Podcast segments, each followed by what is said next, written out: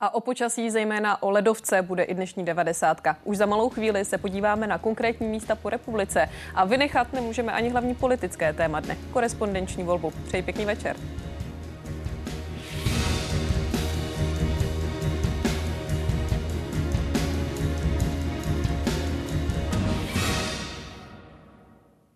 A jak už jsem slíbila, na začátku 90. míříme přímo na místa, kde ledovka hrozí. V Kořenově, nedaleko Tanvaldu je Barbora Silná. Báro, zdravím tě, přeji ti dobrý večer. Tak eh, jaká je tam situace, s jakými komplikacemi musí lidé počítat? Dobrý večer, já mám na úvod jednu aktuální informaci. Jestliže jsem ještě před hodinou v událostech říkala, že se silničáře rozhodli neuzavřít pro nákladní dopravu nad 3,5 tuny silnici Stanvaldu do Harachova, tak v 8 hodin na žádost policie a při upřesněné předpovědi meteorologů uzavřeli.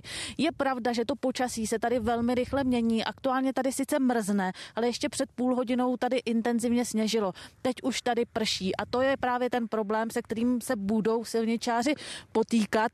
Oni předpokládají, že to počasí se začne zhoršovat okolo půlnoci, protože se začne oteplovat. A teprve tehdy začne ta vozovka skutečně namrzat, protože do toho začne ještě pršet. A tak předpokládají, že nad ránem mm, tady budou největší komplikace v dopravě. Doplním, že ta uzavřená silnice 1 lomeno 10 z Tanvaldu do Harachova se týká pouze nákladní dopravy nad 3,5 tuny a hlavní objízdná trasa tak vede přes Hrádek nad Nisou.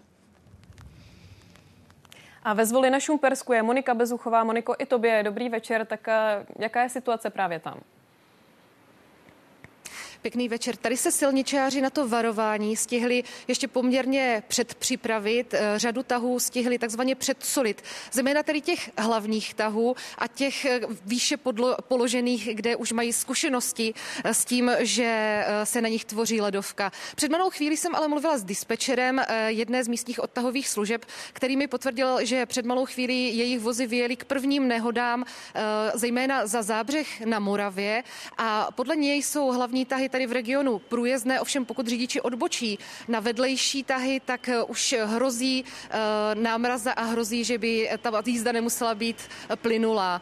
Před malou chvílí eh, tady můžete i sledovat, že vyjíždí do akce silničáři ve zvoli na Šumpersku, nakládají zrovna teď sůl a chystají se na druhé kolo po té směně, co právě teďka před malou chvíli skončila. To varování meteorologů v tomto regionu zní, že vrstva ledu na komunikacích by mohla dosahovat až 5 mm. Vydali proto třetí největší varování před námrazou a to by mělo platit eh, během noci až do ranních hodin s tím, že během noci na chvíli poleví.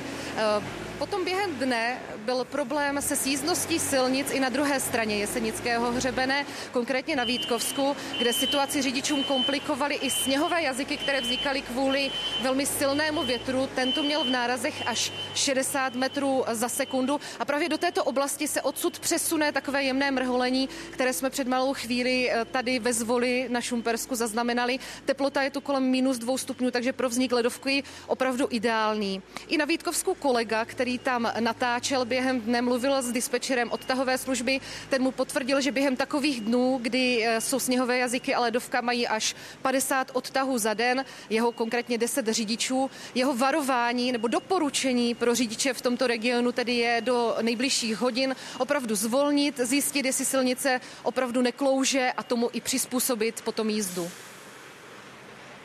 A jak vzniká ledovka, před kterou dnes meteorologové varují a jak se liší od náledí, to vysvětlí Vladimír Piskala z vědecké redakce. Náledí hrozí, když zaprší a pak se ochladí. Nebo když během dne odtává sníh a večer znovu začne mrznout. Zjednodušeně ale platí, že když voda mrzne, už je na zemi. A proto i náledí.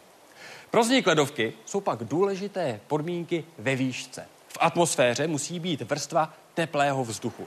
V ní sněhové vločky tají a vznikají dešťové kapky. Úplně dole v chladném vzduchu se kapky znovu podchladí. Jejich teplota klesne pod nulu, ale už nestihnou stuhnout. Při dopadu na podchlazený povrch se pak kapky rozlíjí do všech stran a okamžitě zmrznou. Vznikne tak tenká vrstvička průhledného ledu. Když takovýto mrznoucí déšť trvá dlouho, může mít led tloušťku i několik centimetrů. Námraza se nejčastěji tvoří při mrznoucí mlze. Mikroskopické kapičky namrzají ve chvíli, kdy se dotknou podchlazeného povrchu. Námraza pak roste všemi směry stejnou rychlostí. To se ale změní, když se zvedne vítr. Pak námraza výrazně rychleji roste v jednom směru. Tam, kam fouká i vítr. V podobných případech může námraza vážit i několik desítek kilo. A i kvůli tomu občas hrozí třeba lámání větví. A podrobnější informace teď přímo od meteorologa České televize Pavla Karase. Přeji pěkný večer. Pěkný večer. Tak na co se máme v těch příštích hodinách připravit, kde bude situace nejhorší? Přes Českou republiku přechází výrazná teplá fronta, takže to sněžení, které se objevilo zprvu odpoledne, přechází do deště. Ten déšť na podchlazené zemi namrzá a ta výstraha, která je znázorněna na mapě, eh, bude platit do třetí hodiny raní. Právě nejhorší bude situace v té červené oblasti, kde platí výstraha před silnou ledovkou s extrémním stupněm nebezpečí. Tam totiž bude celou noc pršet, teplota se bude držet blízko nuly a eh, ta, ta voda na podchlazené zemi bude neustále namrzat může se tvořit eh, ledovka o tloušťce až jednoho nebo dokonce jednoho a půl centimetru. Jinak eh, nižší eh, stupeň nebezpečí je v oranžově, případně ve žlutě zbarvené oblasti. A protože během noci se bude oteplovat, tak tady máme tu druhou mapu, kde je vidět, že to nebezpečí ledovky, zejména v té jižní polovině Čech, pomine, protože tam by se teplota během noci měla dostat až k 7 nebo dokonce 8 stupňům Celzia. Takže ten led, případně sníh na silnicích samozřejmě roztaje. Nicméně právě na tom severu, severovýchodě to nebezpečí té silné nebo velmi silné ledovky bude přetrvávat až do čtvrtečního rána, konkrétně tedy do deváté hodiny. Já bych se vrátila k tomu dešti. Bude tedy pršet všude a celou noc? Nabízím záběry z meteorologických radarů. Tady je vidět, jak se ty srážky odsouvaly během odpoledne a večera dál k severovýchodu. Aktuálně tedy se vyskytují hlavně na severu. Ještě se na některých místech v těch vyšších polohách jedná i o sněžení nebo o srážky smíšené, ale během noci se ten občasný déšť může objevit skutečně na většině území. Jak už jsem říkal, to nebezpečí namrzajících srážek ale bude zůstávat především na té severní a severovýchodní části Česka v té jihozápadní polovině Čech eh, to nebezpečí během noci samozřejmě pomine. Co hory a sníh hrozí lavinové nebezpečí někde? Tak eh, co se týče hor, tak eh, tam během těch uplynulých 24 hodin napadlo až 20 cm sněhu, takže na hřebenech Krkonoš aktuálně výška sněhové pokrývky 165 cm. Ten sníh padal při západním až jeho západním větru, takže větší množství sněhu máme na té závětrné straně a taky ve žlebech. Nicméně eh, ten test stability vykázal mírnou nestabilitu toho podloží a to jak u starého, tak u nového sněhu. Takže samozřejmě hrozí pády jak deskových lavin, tak lavin z nového sněhu a to při částečném eh, zatížení, anebo taky může dojít k samovolnému uvolnění laviny. Eh, vyloučit nemůžeme ani laviny větších rozměrů, které z pravidla končí až pod kopcem. Takže eh, lavinové nebezpečí v Krkonoších je aktuálně na třetím stupni. Co se týká jeseníku, tak tam je ta situace nepatrně lepší. Tam za 48 hodin připadlo 15 cm sněhu. Lavinové nebezpečí je na dvojce, ale i tady se může objevit lavina, zejména na těch strmě nejjemnějších svazích. Když se vrátím k té výstraze, znamená to tedy, že ta zítřejší devátá, to je ten okamžik, kdy se ta situace už bude zlepšovat? tak eh, zítra nás totiž eh, čeká, řekl bych, obrácený postup. Mm-hmm. Nabízím ještě detailní model pro Českou republiku a všimněte si, ty modré odstíny, to je déšť, ty fialové odstíny, které se po ránu objevují na severozápadě, tak to už je sněžení.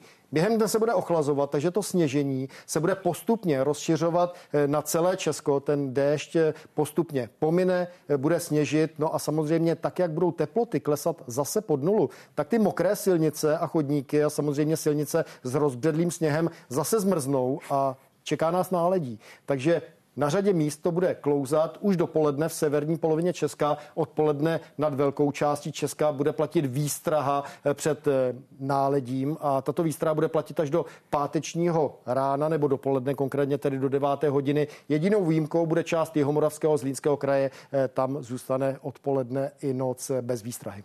Takže stále opatrně i v těch dalších dnech. Určitě. Pojďme možná přidat ten výhled do dalších dnů, jak to bude vypadat. Počasí se bude zlepšovat, počasí u nás bude ovlivňovat tlaková výše, takže už v pátek čekáme polojasno, spíš výjimečně se sněhovými přeháňkami a už teplota v noci na pátek klesne i na minus 10 stupňů Celzia. No a víkend by měl být slunečný, čekáme jasno až polojasno. V neděli možná přechodně víc oblaků. Eh, všimněte si ale těch ranních teplot, které budou velmi nízké. Při malé oblačnosti, slabším větru na sněhové pokrývce může teplota klesat až pod minus 10 stupňů. Odpolední maxima pak v těsné blízkosti nuly a zejména v neděli může být na jeho východě tepleji. Tam se teplota může dostat až na 4 stupně Celzia. No a pak nás čeká docela výrazné oteplení. Tady je vidět, eh, jak se ty frontální systémy posouvají z Atlantiku přes západní Evropu do Česka. No a něco podobného nás čeká i na začátku příštího týdne, ale to už se k nám bude dostávat teplejší oceánský vzduch, takže ty teploty se budou postupně pohybovat kolem 6 a ve středu až kolem 10 stupňů Celsia. Zatím to vypadá, že bude místy pršet, od vyšších poloh sněžit, ale ta druhá půlka týdne zřejmě zase přinese eh, mírné a postupně až silnější ochlazování, takže v závěru toho následujícího týdne už může zase po ránu mrznout a odpolední teplota se bude pohybovat v průměru kolem 3 stupňů Celsia. Pavel Karas, děkuji za podrobnou předpověď počasí. Rádo se stalo.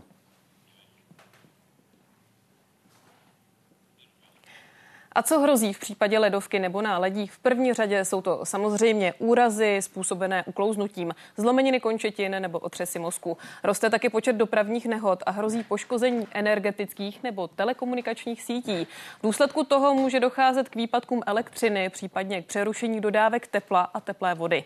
Kvůli komplikacím v dopravě se lékařská péče stává hůře dostupnou. Vázne třeba i zásobování. Tíha ledové vrstvy pak láme i větve stromů. Hrozí tak nebezpečí dalších úrazů nebo problémů v silniční a železniční dopravě.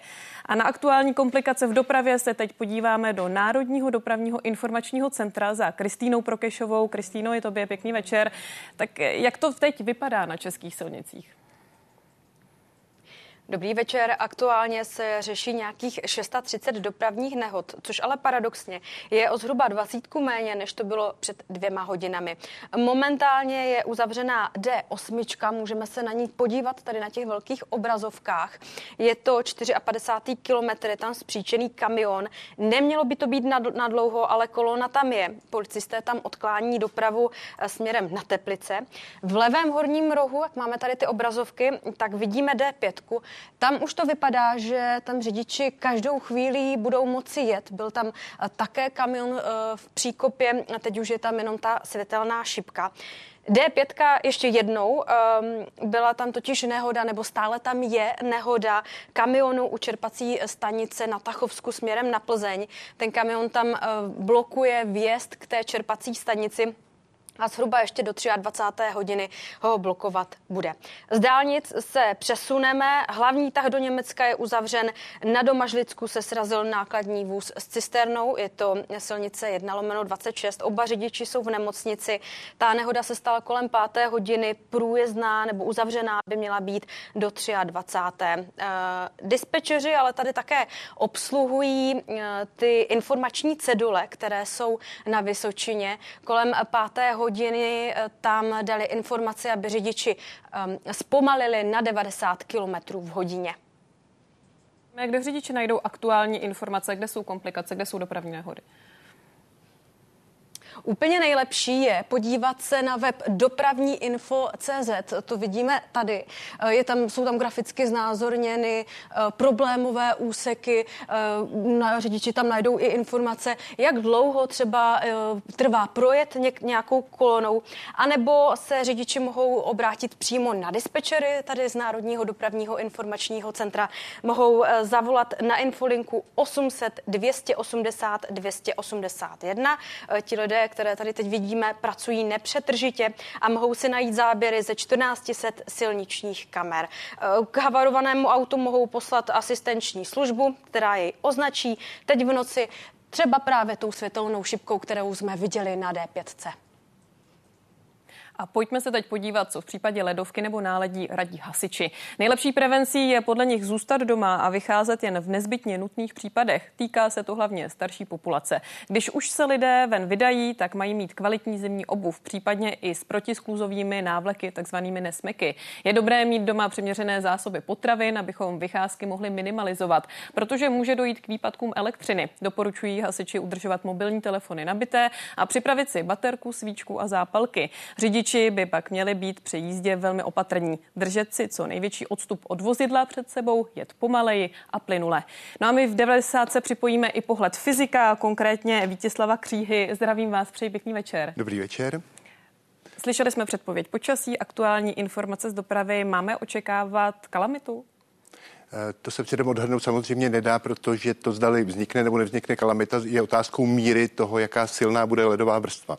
Eh, když si vzpomeneme na historii, tak pochopitelně větší kalamita byla v roce 2014, kdy začátkem prosince ty vrstvy byly poměrně značné, dokázalo to vyřadit z provozu jak eh, městskou hromadnou dopravu v Praze, tak v dalších větších městech dokázalo to v podstatě zablokovat do, železniční dopravu, která byla vázána na elektrickou trakci, ale bylo to dané tím, že opravdu ty podmínky byly takové, že tam vznikaly v některých místech eh, i vrstvy ledu, které se udávaly až v kilogramech na metr, což byl extrém.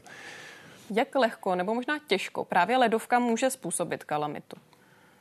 Tak ono to ještě závisí na tom, jak vlastně fouká vítr, protože kdybychom se podívali, dejme tomu na ty rozvody elektřiny, tak eh, tam je potřeba si uvědomit, že ta ledovka vzniká na větrné straně a ta napětí, která tam vznikají, jsou daná jednak tím, že ten led postupně stáčí eh, samotné ty vodiče, že je mechanicky namáhá, že ty vodiče se nemůžou tak prověšovat, jak eh, jednak na co jsou konstruovány a další z těch důvodů je, že eh, ta ledovka pracuje. To znamená, že ona postupně může odtávat, čili kromě těch mechanických sil tam můžou působit i elektrické vlivy a vlastně může tam docházet ke zkratům, eh, kdy nemusí tomuto odolat i izolátory, přestože s tímhletím do určité míry počítají.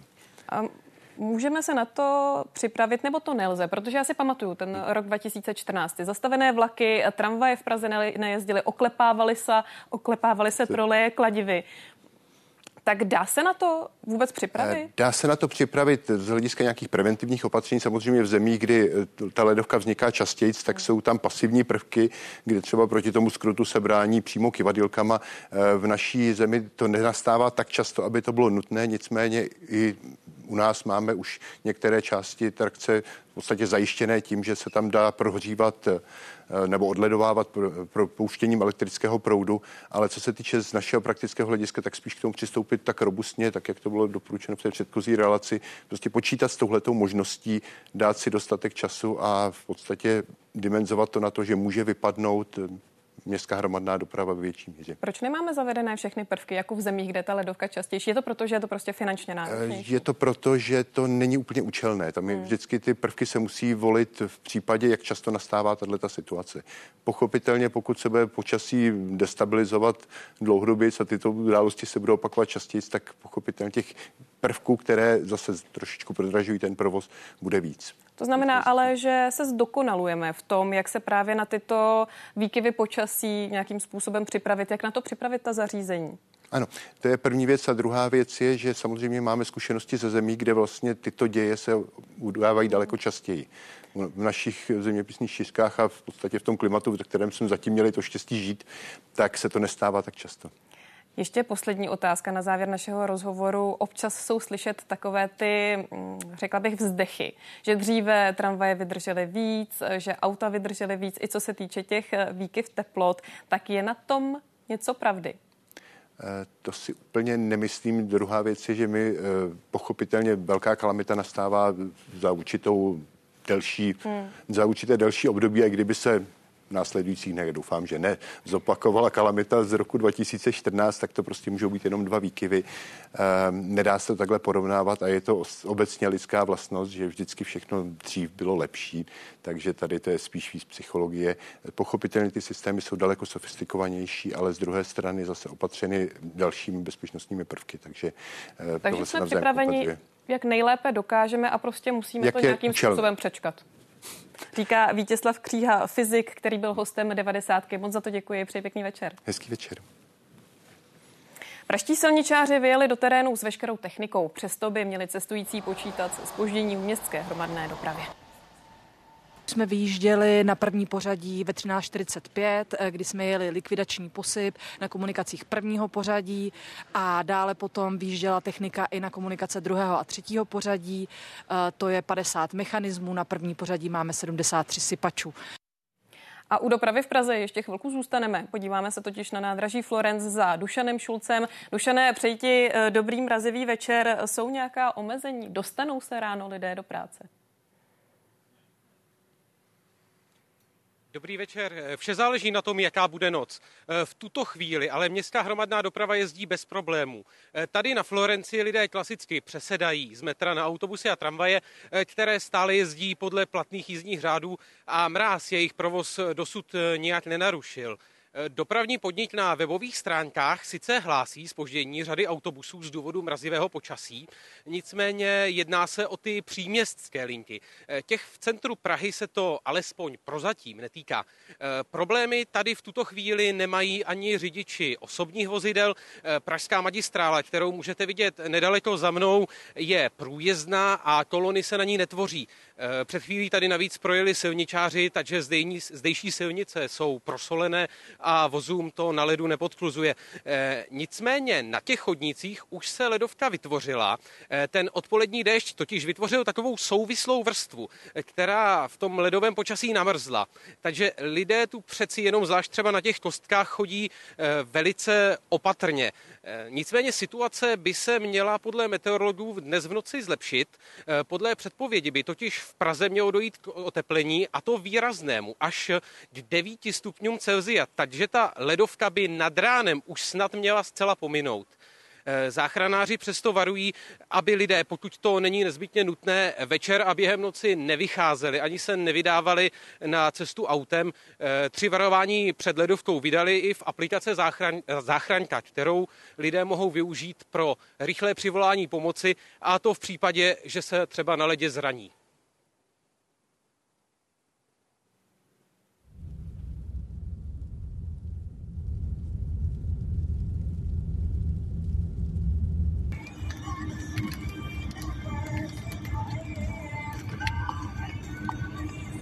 Pokud se musíte vydat na české silnice právě v tomto období, kdy hrozí ledovka, tak přidáme samozřejmě také rady pro řidiče, a to konkrétně s dopravním expertem Romanem Budským, kterého zdravím. Přeji pěkný večer. Dobrý večer. Je ledovka zákeřnější než jiné komplikace na silnicích, protože ji jednoduše nevidíme? No, eh, jednak eh, ta ledovka může být zákeřná v tom, jak říkáte, že nemusí být vidět, především pokud je ve formě takzvaného černého ledu.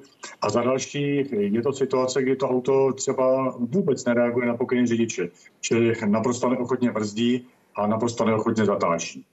To znamená, pojďme si říct, jak mám vyzkoušet, když dnes večer po 90 pojedu z práce, eh, chci vyzkoušet, jestli eh, není ledovka, co mám udělat? A první věc je, že když budu nastupovat do auta, tak vidím, jaká je situace, čili jak vypadají chodníky. Když jdu k autu, tak je dobré si zkusit, jaká je kvalita povrchu silnice, a také je dobré se podívat, jak vypadá karoserie vozidla, jestli tam není nějaká lidová krusta. To je vlastně první, co by mě mělo jak si varovat před tím, že ta lidovka na silnici bude. Jakmile nasadneme do vozu a víme, že skutečně je riziko, že bude ledovka, tak je potřeba jet s velkou, s velkou rezervou. Čili eh, opravdu brzdit dostatečnou, dostatečným předstihem. To samé se týká i projezdu zatáčkami. Než ještě vyjedu, měla bych si zkontrolovat nebo myslet na něco, co bych měla mít sebou? No tak já doporučuji mít sebou eh, vlastně spray na rozmrazování oken, to je vlastně první věc, se kterou by člověk měl ráno přijít k autu, pokud má podezření, že by mohla být ledovka. A než vůbec vyjedeme, tak si očistit dostatečně okna. Někdy se může stát, že je problém i nastoupit do auta, že prostě auto je obaleno ledovou krustou, čili rozhodně je potřeba se vyvarovat polévání auta horkou vodou, tak abychom ho odmrazili, nebo násilné opáčení dveří. Když se do těch dveří nemůžeme dostat, řekněme, že odemykáme pomocí dálkového ovladače, tak je dobré zkusit všechny dveře, jestli některé náhodou nepovolí, včetně třeba těch zadních. A někdy se doporučuje využít i pátý dveří, když máme kombik, A když to nejde, tak u těch dveří po řidič, u řidiče se pokusit rukou lehce pobouchat po dveřích, po jejich okraji, tam, kde dolehají na karoserii. Tohle to velmi často pomůže, že tam povolí a ty dveře se dají otevřít. Ale rozhodně se vyvarovat jakéhokoliv násilí, protože můžeme poškodit stěsnění dveří, můžeme poškodit karoserii, chce to opravdu citlivě. No a z toho také vyplývá, že když chceme někam vyrazit, tak musíme k auto přijít dostatečnou rezervu, abychom se nedostali do časového presu.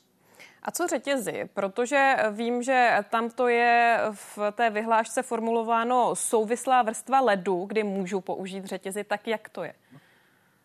Vlastně řetězy, jedna věc, kde musíme použít, to by bylo na základě dopravní značky. V ostatních případech můžeme řetězy používat, ale pouze v případě, že je vozovka dostatečně pokryta sněhem nebo ledem. Další věc je, když tady nasazujeme řetězy, tak by měly být u automobilu alespoň na dvou kolech, která jsou poháněna. A důležité je vědět, že rychlost jízdy maximální se řetězy je 50 km h Vy už jste to na začátku zmínil, ale pojďme k tomu, když už tedy všechno toto splním, eh, vyjedu tím autem, eh, jak se chovám na ledu, to znamená pomalejší jízda, raději dostatečně velké odstupy od ostatních aut. Ano, tady je potřeba skutečně vyrazit dostatečnou časovou rezervu.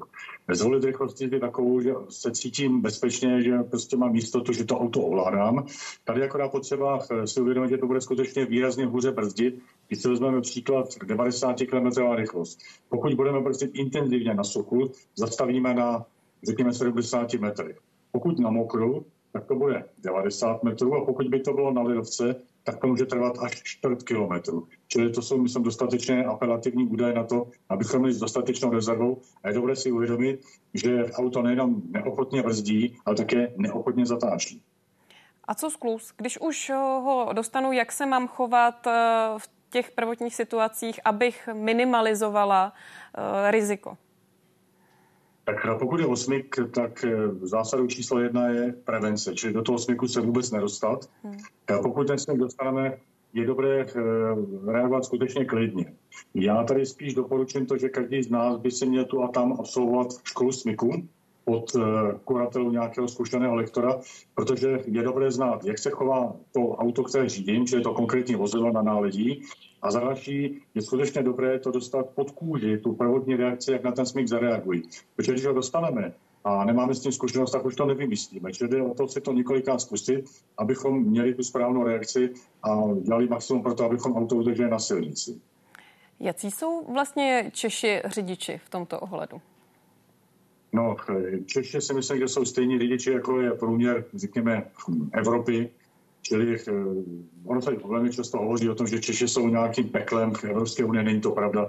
My, co se týče kázy na silnicích, co se týče přestupků nebo řekněme sklonu k riskantnímu ježdění, tak eh, patříme řekněme k průměru Evropské unie. Čili myslím si, že není dobré ostrakizovat na týče, že byli nějaký, nějaký na chvostu, co se týče slušnosti nebo ochoty dodržovat pravidla silničního provozu. Když se ještě vrátím k té ledovce, tak jaké jsou vlastně nejčastější nehody způsobené právě ledovkou? No, je to tím, že řidič je nepřiměřeně rychle a eh, potom eh, má vlastně problémy to vozidlo, vozidlo zastavit nebo aspoň přibrzdit, když někdo před ním přibrzdí. Čili skutečně jezdit s dostatečnou rezervou a nechávat si větší odstupy od vozidel, která jedou před námi než obvykle.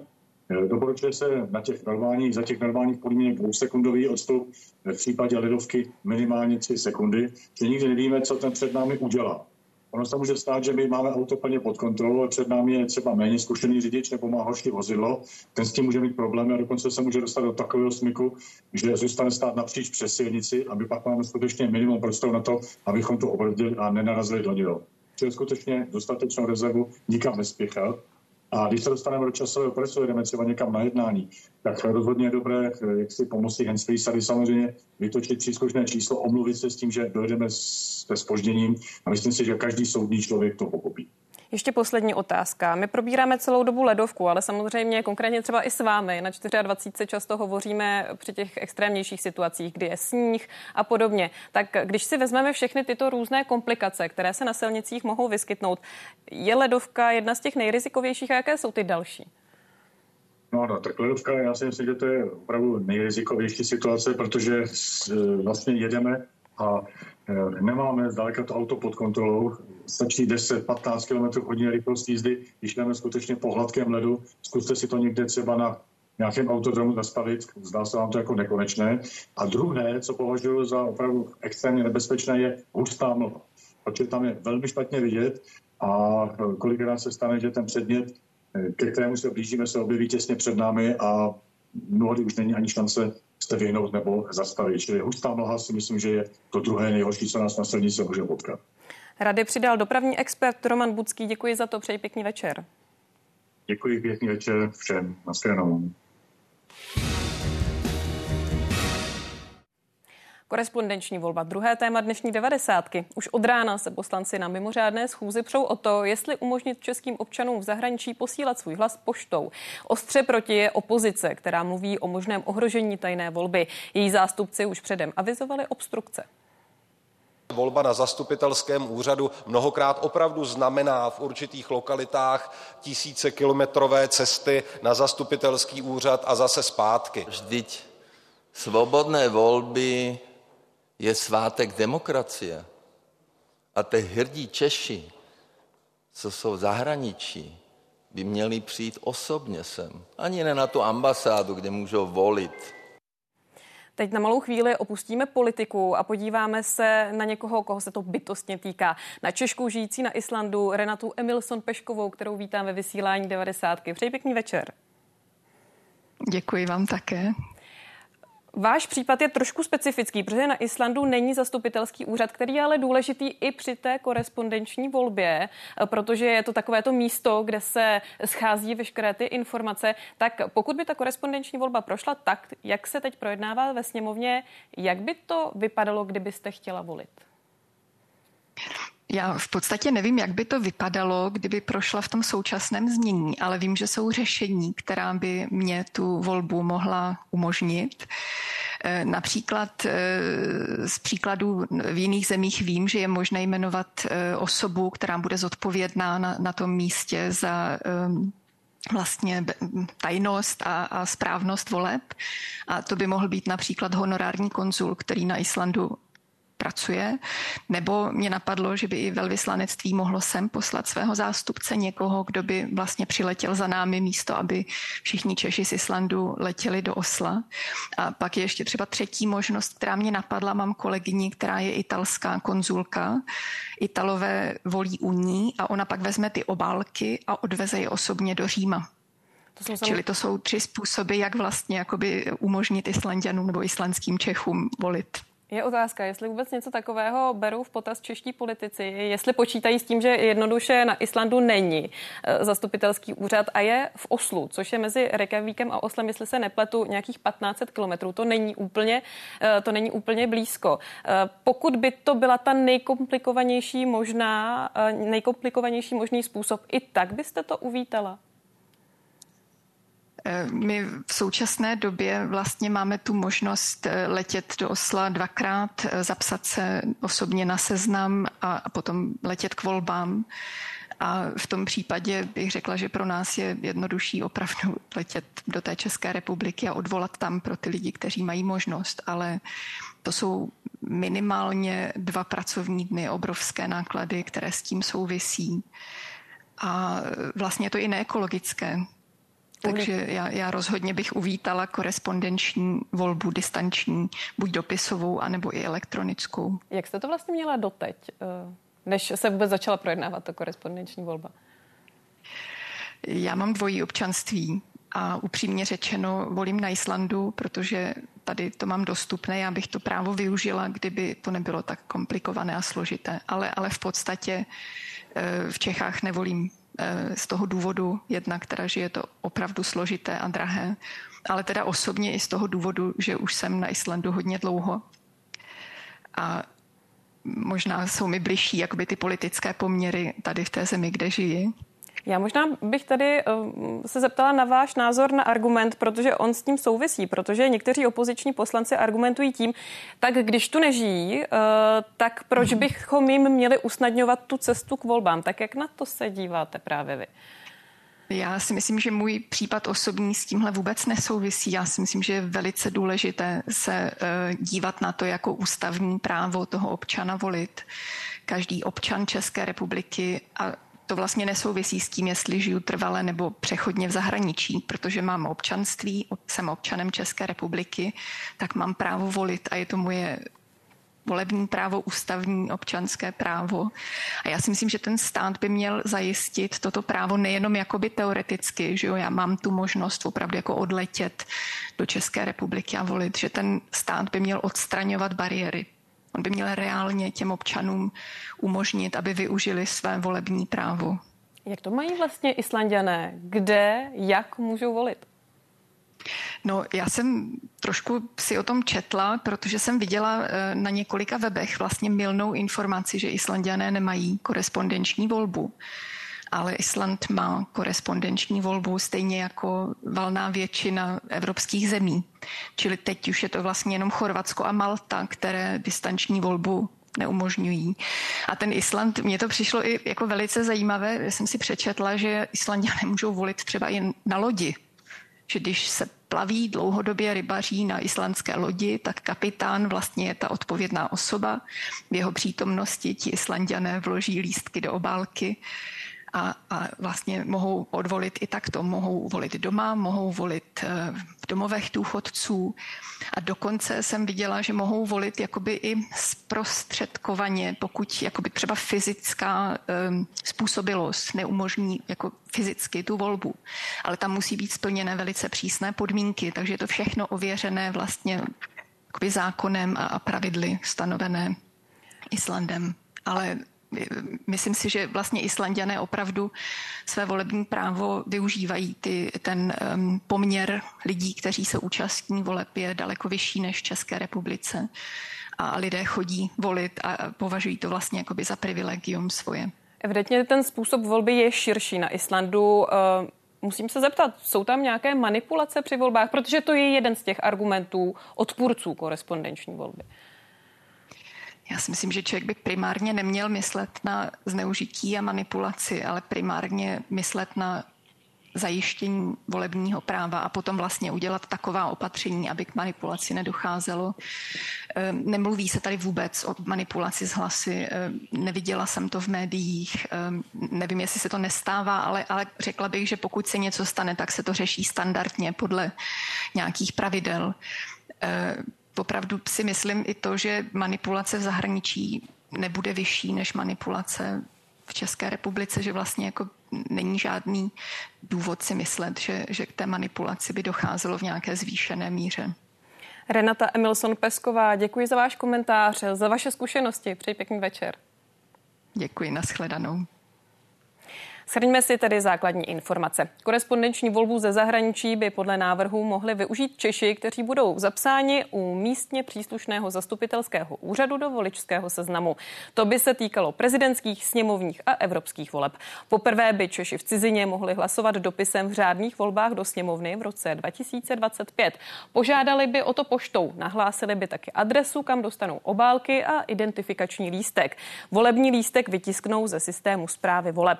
Hlasovat Hlasovací obálku s ním a s identifikačním lístkem vloží do doručovací obálky a odešlou zastupitelskému úřadu.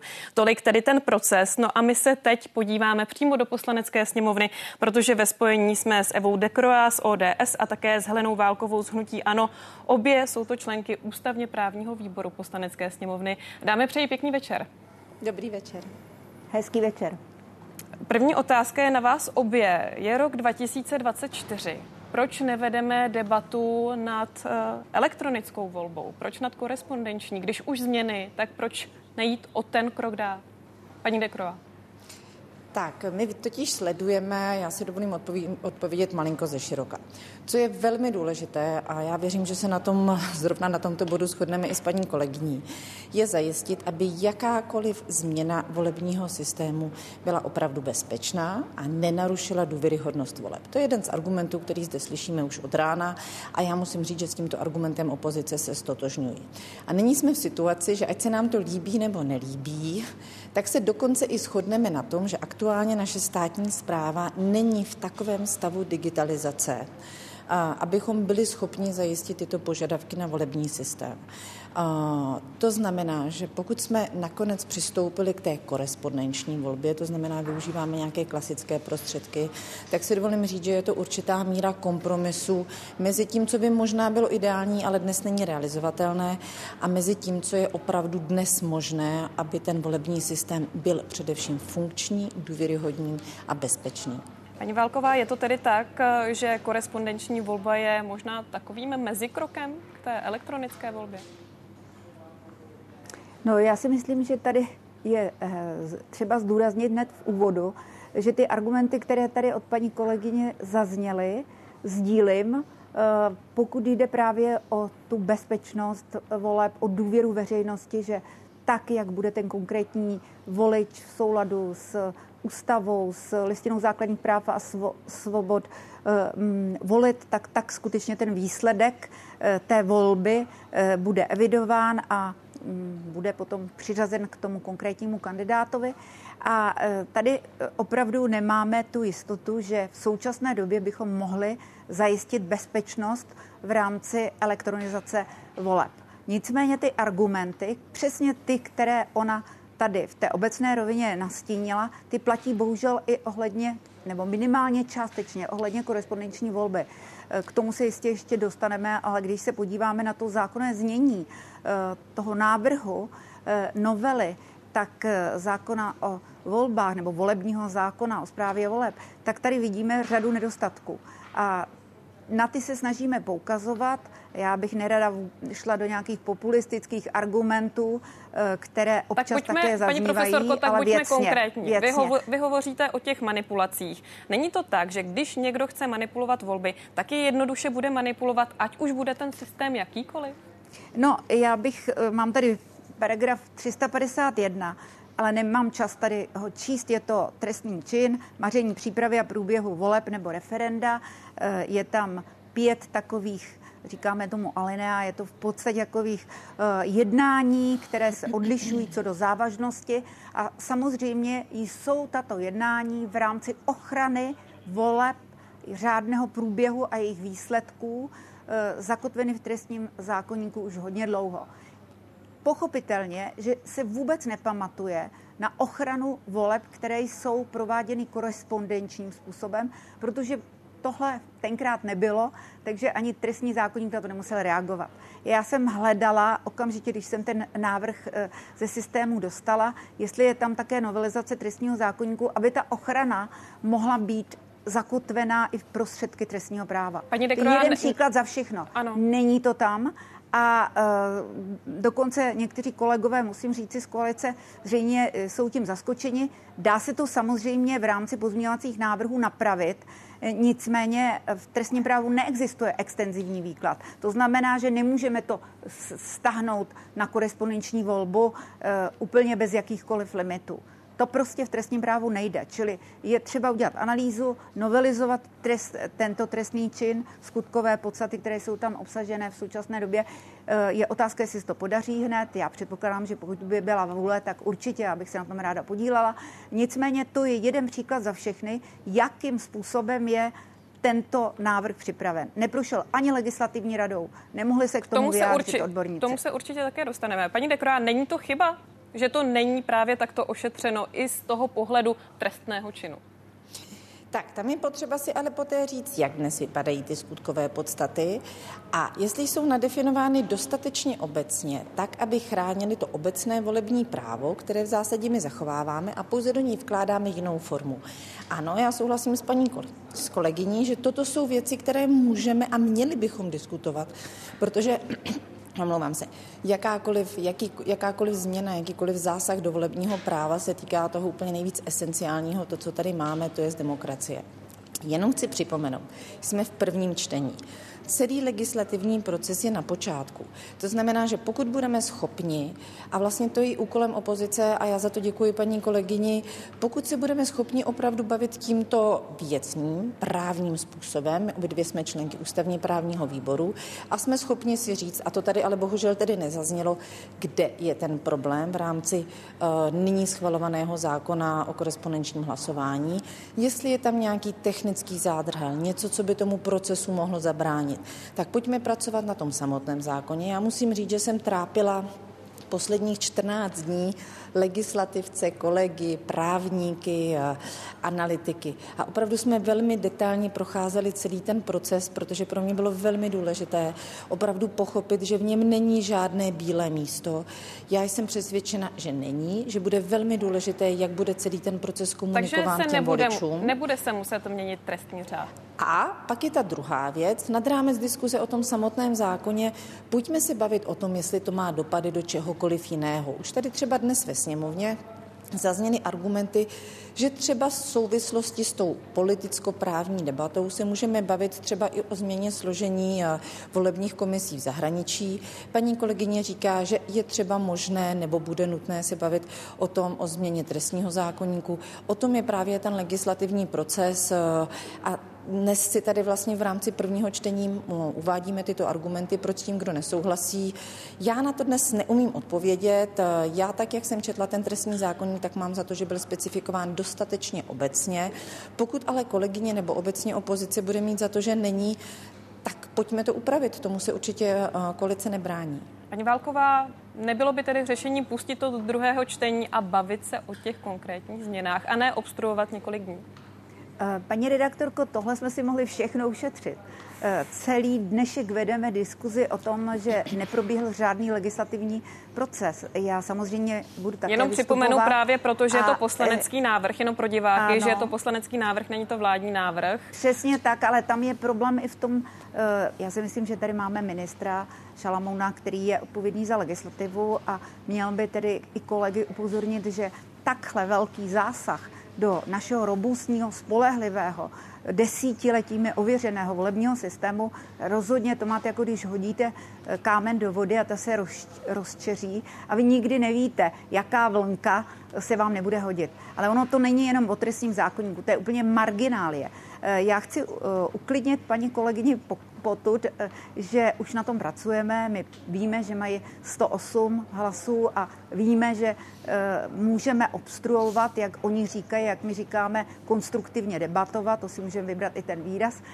A připravujeme pozměňovací návrh, pan mm, kolega poslanec Mašek a pan poslanec Mondráček chtějí například změnit i to přiřazování, které teď v současné době je také velmi nelogické. Zatím nám nikdo nezodpověděl tu otázku, proč by se měly vybrat dva největší kraje, tam při, přiřazovat eh, ty uh, voličské lístky, uh, proč by to nemohlo být v rámci všech krajů uh, podle počtu voličů, čili tam by došlo k tomu nejmenšímu zkreslení těch výsledků. Takže pokud opravdu půjdou na takto věcné a logické argumenty, tak já osobně určitě si nebudu lehat na koleje a nebudu říkat v žádném případě. Jako zmocněnkyně vlády pro lidská práva jsem dokonce krajanům v Řecku slibovala, říkala jsem, my určitě e, zajistíme pro vás komfortnější způsob a určitě takový komfortnější způsob existuje. Ta korespondenční volba má určité výhody. Na druhé straně ten zákon, jak byl předložený, je podle mého uh, přesvědčení, nejenom názoru, uh, nehlasovatelný, protože je tam spousta těch bílých míst mimochodem. Jedno velké bílé místo je ústavně právní. Tam totiž... Paní profesorko, nezlob, nezlobte se no, na mě. Přece, přece, přece jenom tlačí nás čas. A já bych se ráda ano. posunula od té odborné právní debaty k tomu, co, na co se ptají lidé. Protože já jsem dnes projížděla sociální sítě a velmi často se tam opakuje to, co říká mimochodem i hnutí. Ano, totiž ta obava z manipulací uh, a uvádění příkladů jako Rakousko, Spojené státy. Uh, paní Dekroa, jak to je? Protože v Rakousku to byly, bylo určité procesní pochybení. Uh, možná pojďte svým voličům nebo všem občanům vysvětlit, jestli je důvodná obava z těch manipulací právě z těchto zkušeností z jiných států? A, tak, a tady jsou přesně ty dvě úrovně debaty a děkuji, že jste na to upozornila. My tady s paní kolegyní, co jsme až dosud v rámci tohoto rozhovoru, na co jsme se snažili poukázat, je ta právní rovina. Potom bohužel někteří kolegové z opozice tu místo té technické a právní roviny malinko spadávají do toho, že se všechno háže do jednoho pytle.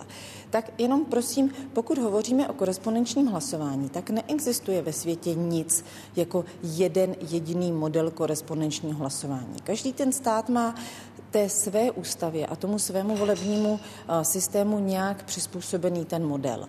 A pokud slyšíme, že někde v zahraničí, ať už jsou to Spojené státy nebo je to Rakousko, malinko neprávem bývá používána i ta Francie, došlo v minulosti k nějakému pochybení nebo k nějakému přeskumu, to přece ještě za A neznamená nějakou paralelou, že to, co, mi na, to, co je nyní předkládáno, je a priori špatně.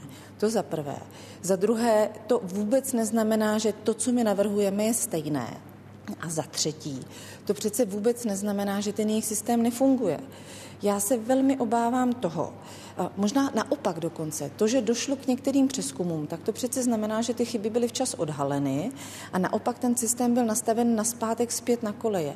My taky u nás známe případy, kdy v některých volebních okresech došlo k nějakým pochybením a došlo znovu k opakování těch voleb. Já se spíš velmi obávám té, té debaty, a vlastně vaše otázka jí určitým způsobem i dosvědčuje tu moji obavu. A že když tu debatu o změně volebního systému, o zavedení korespondenčního hlasování nepovedeme korektně, tak a priori, bez ohledu na to, jak bude přijata ta, ta zákonná úprava, tak zbudíme nedůvěryhodnost dopředu spochybníme ty výsledky voleb. A to je, myslím, velmi nebezpečné. A mimochodem viděli jsme toto ve Spojených státech, když se dopředu, předtím ještě než ty volby proběhly, spochybňovaly jejich výsledky. Tam potom i spadáme do určitého téměř až jako dezinformačního působení, které se nám jako celé demokracii nemusí hodit. A tady já si dokonce totiž myslím, my nikdo z nás nevíme, jak dopadnou příští volby. Samozřejmě tak, jak tady vždy budou stát zástupci politických stran, tak vždy budou doufat, že oni budou ty, ty, na té vítězné straně. Ale nemusí to tak být. Správný politik počítá s tím, že se to v určitém okamžiku může změnit.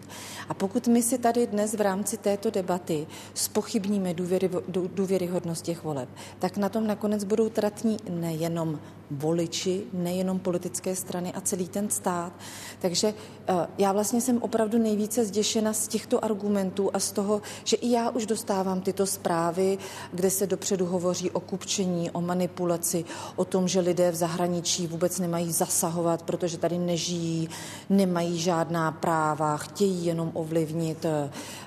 To si myslím, že vlastně bychom neměli na zpátek dostávat do té debaty a měli bychom se znovu a znovu držet toho, jak ten systém je navržen, jestli je v něm bílé místo, tak jak tvrdí paní kolegyně Válková, pojďme se bavit o těch bílých místech, pojďme se bavit, jestli to s něčím jiným souvisí. Potom s tím samozřejmě mohou souviset politické názory, že prostě některé politické strany nechtějí vůbec o tomto uvažovat, ale myslím si, že i tuto politickou debatu bychom měli vést férově, protože nikde dneska není napsáno, koho budou voliči v zahraničí, Češi v zahraničí volit.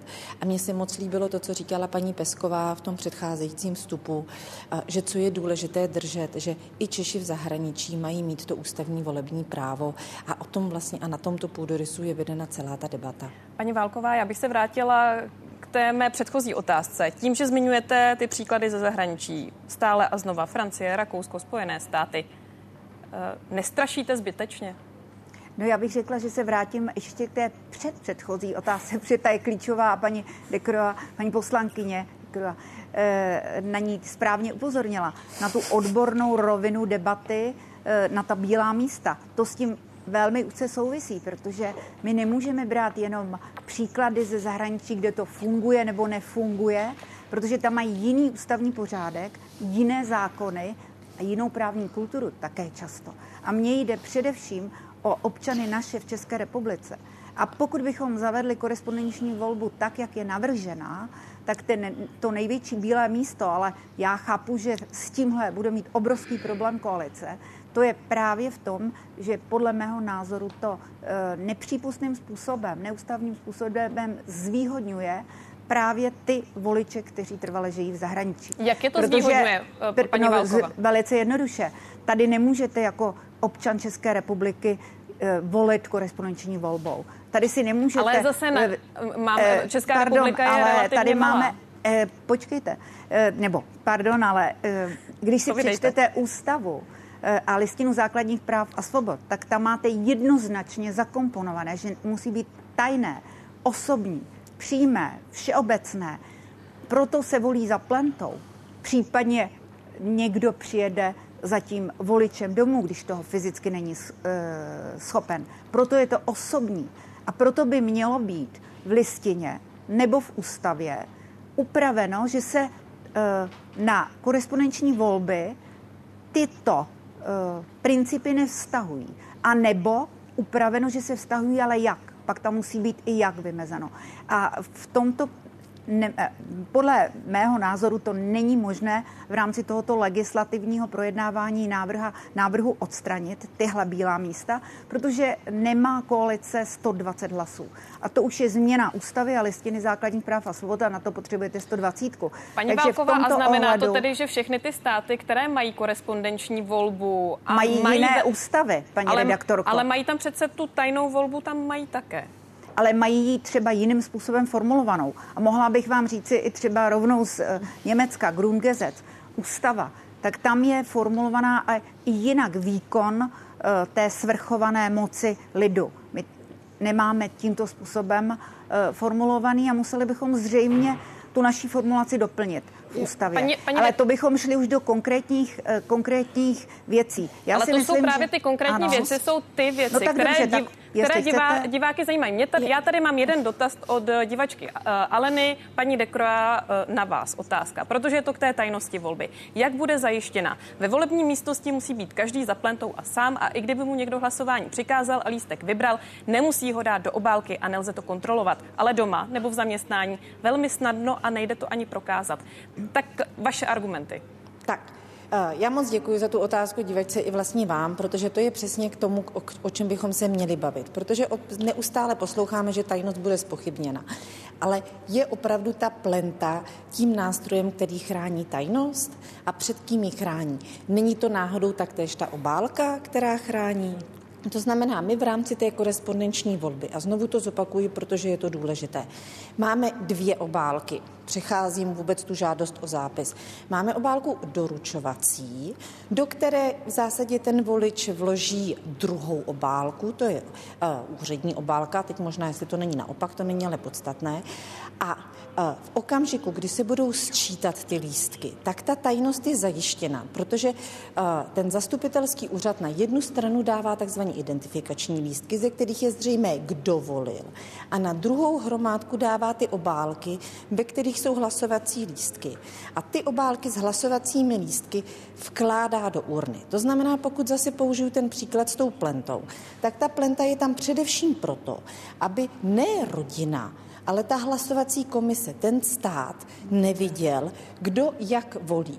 A v tomto případě na základě tohoto principu je to zachováno, protože opětovně zastupitelský úřad nebude schopen identifikovat, kdo jak volil, protože ten zákon to technicky zajišťuje. A pokud se vrátím k té rodině, prosím, netvařme se, že se v rodinách nebavíme o tom, jak kdo volí.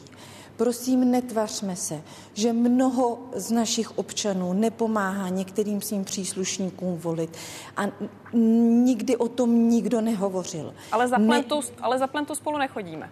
Ano, ale tady přece nikdo neříká a nepředpokládejme a priori, že naši voliči jsou nesvéprávní a nepředpokládejme prosím a priori, že jakýkoliv zákon, který bude přijat, tak nějakým způsobem bude zneužit.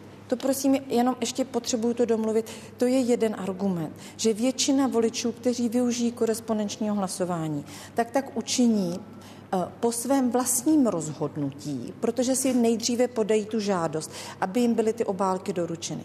Pokud by kterýkoliv volič žijící v zahraničí měl tu obavu, že by třeba doma nemohl volit tajně, protože by mu třeba jeden ten příslušník rodiny nějakým způsobem do toho zasahoval, já o tom nechci spekulovat, tak jenom připomínám, že nadále je zachována ta možnost volit na zastupitelském úřadě. To znamená stejně, když to přirovnám na Čechy žijící v Čechách.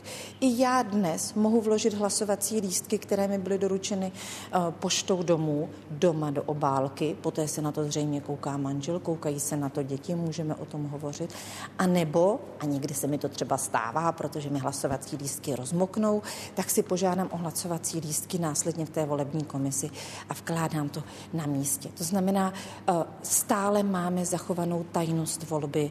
Ten proces je velmi detailní a já se jenom, a nebo pojďme hledat, kde je ten problém. Jenom prosím neříkejme obecně stále ty tři kritéria a neříkejme rovnou, žádné z nich nebude platit v případě, že bude korespondenční volba. Tak uvidíme, jestli nakonec ve druhém čtení nějakých těch změn korespondenční volba dostane. Ta debata je velmi zajímavá, ale samozřejmě nemáme neomezené množství času. Evě Dekroa i Heleně Válkové děkuji za tu dnešní debatu. Přeji pěkný večer. Já taktéž děkuji za korektní Pěkný debatu. večer, snad příště budeme mít více času. Naschledanou. Naschledanou. A pojďme se teď podívat na mapu zemí Evropské unie, kde už možnost korespondenční volby je. Česko je jednou ze členských zemí, kde není povolena. Kromě Tuzemska nezavedli zjednodušenou volbu dopisem ze zahraničí třeba Chorvatsko a Malta. Z dalších evropských států taky Island. Ve Francii se dá od roku 2020 volit ze zahraničí přes internet. A já už teď ve studiu vítám našeho dalšího hosta, kterým je Marek Antoš, ústavní právník a vedoucí katedry ústavního práva právnické fakulty Univerzity Karlovy. Zdravím vás, přeji pěkný večer. Dobrý večer. Když si vypůjčím ta dnešní slova politiků a budu je parafrázovat, je korespondenční volba vylepšení volebního systému nebo zmrzačení? Podle mého názoru vylepšení. Eh, Vylepšení proto, že se snaží narovnat existující nerovnost, eh, existující problém, který v tom systému máme, eh, který omezuje faktickou rovnost voličů a části voličů, kteří mají volební právo, velmi stěžuje, aby ho mohli reálně vykonat. Čili to, že by byla zavedena korespondenční volba a to specificky pro tuhle skupinu voličů, kteří to mají těžší, je podle mě cesta správným, krok správným směrem. Když vás poslouchám, tak chápu vás správně, že byste byl třeba i pro, aby lidé, kteří jedou na dovolenou, mohli volit, aby to bylo zachováno. Ano, já si dokonce myslím, že ten, ten návrh, tak jak je předložen, nejde dost daleko. Nemyslím primárně snad ani na lidi, kteří jedou na dovolenou, byť i na tím bychom mohli myslet, ale přijde mi, že jsou prostě lidé, kteří v zahraničí tráví nějakou středně dlouhou dobu. Typicky jsou tam třeba půl roku, rok na studiích, nebo tam jsou pracovně a podobně. A pro ně i ten návrh je relativně složitý, protože vyžaduje, aby se zapsali do zvláštního seznamu u zastupitelského úřadu, prokázali, že mají bydliště v zahraničí a podobně. A pak se zase relativně složitě z toho seznamu nechali vymazávat, aby mohli volit doma. Čili mně přijde, že by ten návrh mohl jít ještě o něco dál. Ostatně viděli jsme to i u Češky žijící na Islandu, kde není zastupitelský úřad, takže ty komplikace tam vlastně stále zůstávají. Velmi pravděpodobně korespondenční volba skončí u ústavního soudu. SPD avizovalo, že podá tu stížnost u ústavního soudu. Víme, že koalice má 108. Je to dobře, že ústavní soud řekne svůj názor v takto vyostřené debatě, kde se stále mluví o ústavnosti a neústavnosti, anebo děláme z ústavního soudu dalšího politického hráče? Tak pokud ta argumentace minimálně z části uh, opozice se týká právě ústavnosti a slyšeli jsme, že i paní poslankyně Válková uh, má ten názor, že uh, ta věc je protiústavní, tak je asi zcela legitimní, pokud by ten návrh prošel, aby se obrátili na ústavní soud a nechali ústavní soud rozhodnout. Ona nejen paní poslankyně Válková, ale třeba Jan Kudrna, tedy ústavní právník, který je ve společnosti uznáván, jeho argumenty říkají, nebo on říká, že si myslí, že tam není právě zajištěna ta tajná volba tím, že to není za tou plentou. Vy si myslíte, že by to mohl být problém při tom projednávání třeba ústavního soudu? Tak zaprvé je třeba říct, že i když má paní poslankyně Válková pravdu, že každá země má svoji vlastní ústavu, tak taky máme mezinárodní dokumenty o lidských právech, jako je třeba Evropská umluva o lidských právech a základních svobodách, kde je taky napsáno, že hlasování má probíhat tajným způsobem. Tou úmluvou je vázáno všechny země Rady Evropy, včetně nás, včetně ale i těch ostatních zemí. Pokud jsme viděli, že v prakticky celá Evropa ve skutečnosti korespondenční hlasování má, tak kdyby platil tenhle argument, že korespondenční hlasování je v rozporu s tajným hlasováním a nepřípustné, tak už by to dávno Evropský soud pro lidská práva ve Štrasburku musel říct ve vztahu k celé Evropě. Ale neřekl. A ten důvod je ten, že volební principy, tak jak jsou zakotveny v ústavě i v úmluvě, nejsou něco úplně absolutního. Je pravda, a vaši diváci mají pravdu, že pokud se přenese ten hlasovací akt mimo to kontrolované prostředí volební komise nebo volební místnosti, tak tam vzniká tohle riziko. To znamená, je pravda, že se o něco zvětší riziko toho rodinného hlasování nebo prostě toho, že vám někdo bude koukat přes rameno, když upravujete ten lístek. Ale za, za tohle riziko si kupujete tu větší rovnost, kupujete si větší reálnou šanci toho, aby voliči mohli, mohli hlasovat. A teď jde o to, jaký je ten vzájemný poměr. Mně přijde, že to riziko pro tu tajnost, pokud eh, zavedete korespondenční hlasování jenom v zahraničí, je vlastně v tom celkovém balíku relativně, relativně malé. Ale těm lidem, kteří dneska reálně nemůžou volit nebo skoro nemůžou volit, pomůžete hrozně moc. To znamená, v tomhle poměřování, a to je to, co my v ústavním právu děláme, že poměřujeme hodnoty, které stojí proti sobě, mě vítězí jednoznačně ten zájem na ochraně voličů a jejich rovného volebního práva. Ta tajná volba ale není jediné riziko. Je tam i riziko manipulací. Tady máme uh, otázku od diváka Jirky, jak se u korespondenční volby zabrání čistému kupování hlasů. Voliči za XX, každý volič bude mít nějakou cenu, peněz předají obálku a nevyplněný podepsaný, podepsaný lístek nebo určený lístek a kupující má jistotu, že požadovaný hlas získal. Tak co s tímhle? Tohle je úplně legitimní obava, i proto, že jsme už v minulosti zaznamenali problém s nakupováním hlasů.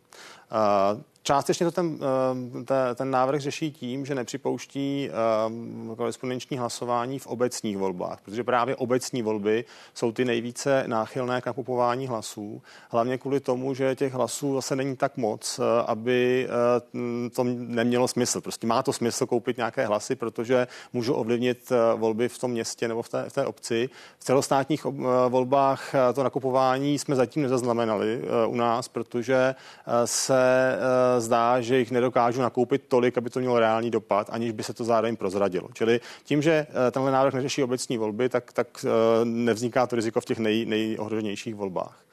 Druhá věc je, že právě to, že se to zavádí, mělo by se to zavádět pouze pro zahraniční voliče, se podle mě snaží bránit tyhle věci, protože doposud to nakupování hlasů fungovalo tak, že bylo nějak místně založené, že prostě někdo šel do nějakého okrsku, do nějakého sídla, nějaké sídliště, do nějakého domu, do nějaké restaurace a tam prostě od lidí nakoupil, nakoupil ty hlasy. Což v případě, že máte ty voliče s korespondenčními hlasy rozprostřené po celém světě, eh, tak se nedá udělat nenápadně.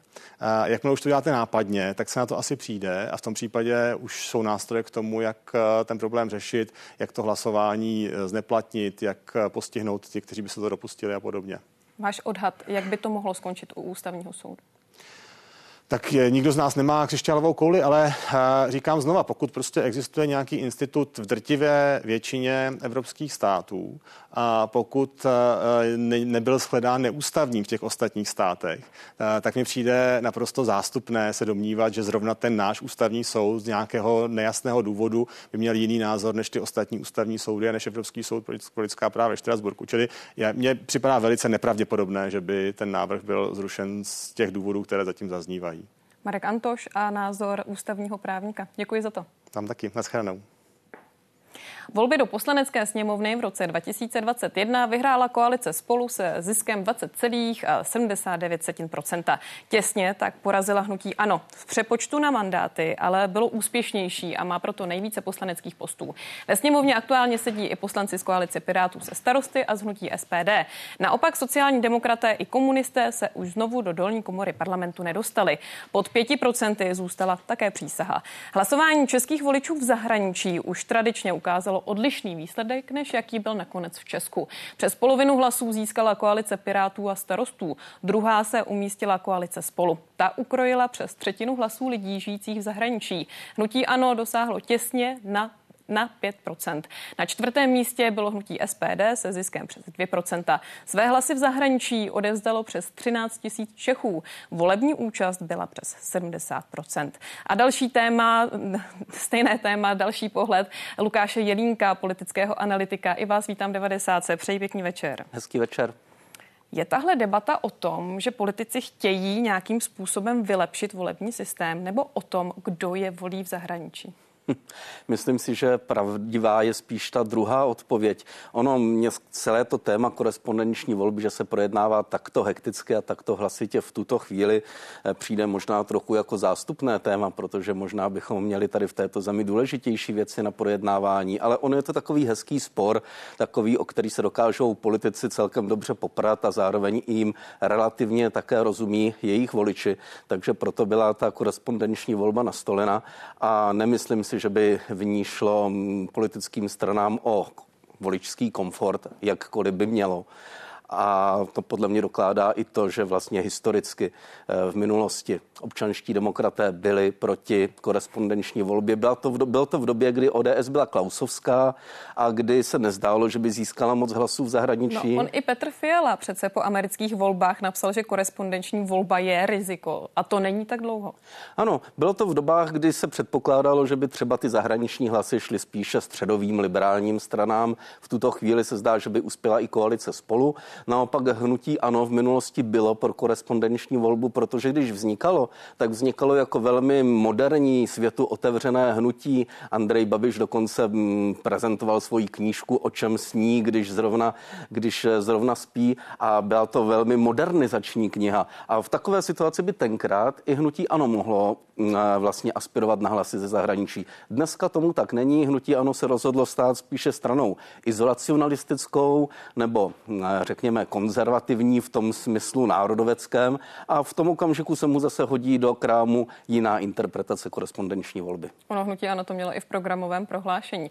Já se vrátím k začátku vaší odpovědi, že jsou tady důležitější věci. Tak pochopí to volič, že se tady budou měsíce a měsíce celé noci ve sněmovně projednávat věci kolem korespondenční volby, jestli se musí změnit i trestní řád a všechny tady ty věci kolem, které se vlastně ale většiny lidí tady v Česku zas tak úplně netýkají, protože to bude pro lidi, kteří žijí v zahraničí, jejich míň. Pochopí to voliči, že se politici v době, kdyby se měli řešit potraviny, energie, dostupné bydlení, že řeší právě tohle? No, víte, český volič snese už co má nervy ze železa, takže si myslím, že tady tohle toto také zvládne. Ale já to dávám za vinu jak politikům koaličním, tak opozičním, že nejprve nevedli tady tuto debatu ještě předtím, než se předloží samotný ten návrh zákona do poslanecké sněmovny, protože tam byl prostor pro zodpovězení celé řady otázek, pro vyjasnění nejrůznějších právních argumentů, mohla proběhnout debata ústavních právníků, politologů, eh, mohly být do toho zapojeny i zahraniční hlasy, tedy hlasy zahraničních expertů nebo zkušenosti. Ehm, k tomu nedošlo. Ehm, řeší se to teď v tuto chvíli takto narychlo a to samozřejmě potom může poškodit i tu kvalitu samotného projednávaného návrhu zákona. Já jenom připomenu, že ten návrh zákona předkládá skupina poslanců, že to není vládní návrh. Já sice vím, že vládní politici by řekli, že ten vládní návrh už v minulosti měli nachystaný a že teď to jenom prostě posunuli do těch poslaneckých hlavic, ale ve skutečnosti ten vládní návrh návrh by musel projít mnohem více připomínkovacími místy, včetně legislativní rady vlády. Eh, měla by, musela by se mu věnovat mnohem větší péče. To, že se to udělalo takto najednou, tak je to dáno prostě tím, že se politikům hodí vytvořit eh, nějaký spor nebo otevřít prostor pro nějakou debatu, která bude rámovat třeba i ten nadcházející rok eh, volby do Evropského parlamentu nebo i ty další, které nás letos čekají, konec konců i ty sněmovní v příštím roce. Ona, kdyby ta debata byla tak široká a tak pečlivá, tak by se to asi ne, nestihlo k těm sněmovním volbám 25. A to je další věc. Myslím si, že pokud skutečně části politické reprezentace záleží na korespondenční volbě, a znovu říkám, že si myslím, že si ji zasloužíme, tak jako ostatní země, tak eh, by neměli lpět na konkrétním termínu.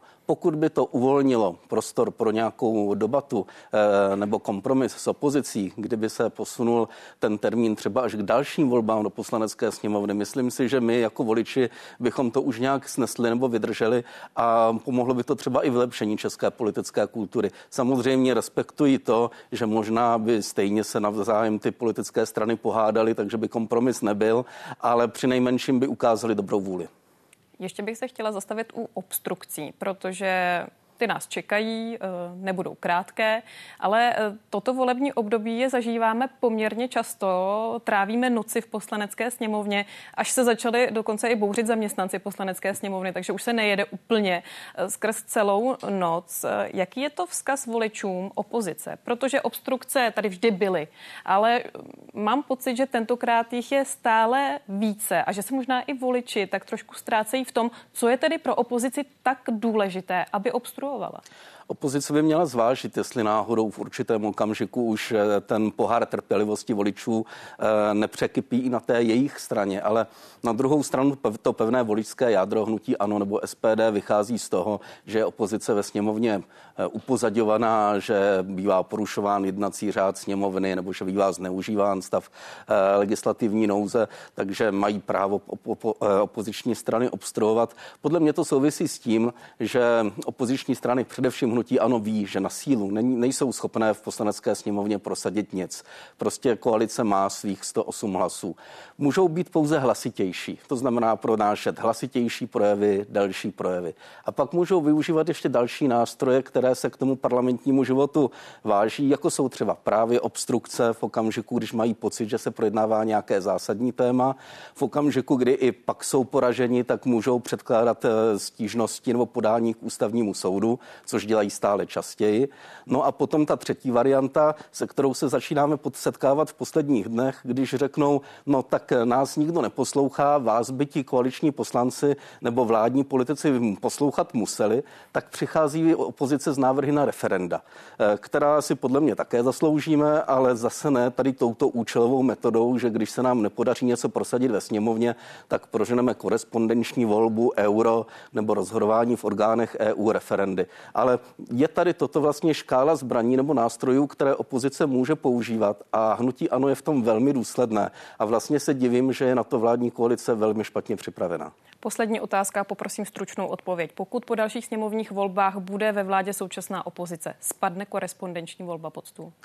Eh, myslím si, že je to dost pravděpodobné, zvlášť pokud by to byla vláda těch současných opozičních stran, ale i kdyby se ve vládě potkalo hnutí ano s občanskými demokraty, tak si umím představit, že by dokázali korespondenční volbu odsunout na vedlejší kolej. Lukáš Jelínek, děkuji za rozhovor. Děkuji za pozvání, hezký večer. A to už byl také poslední rozhovor dnešní devadesátky. Díky za to, že jste se dívali a přeji pěknou noc.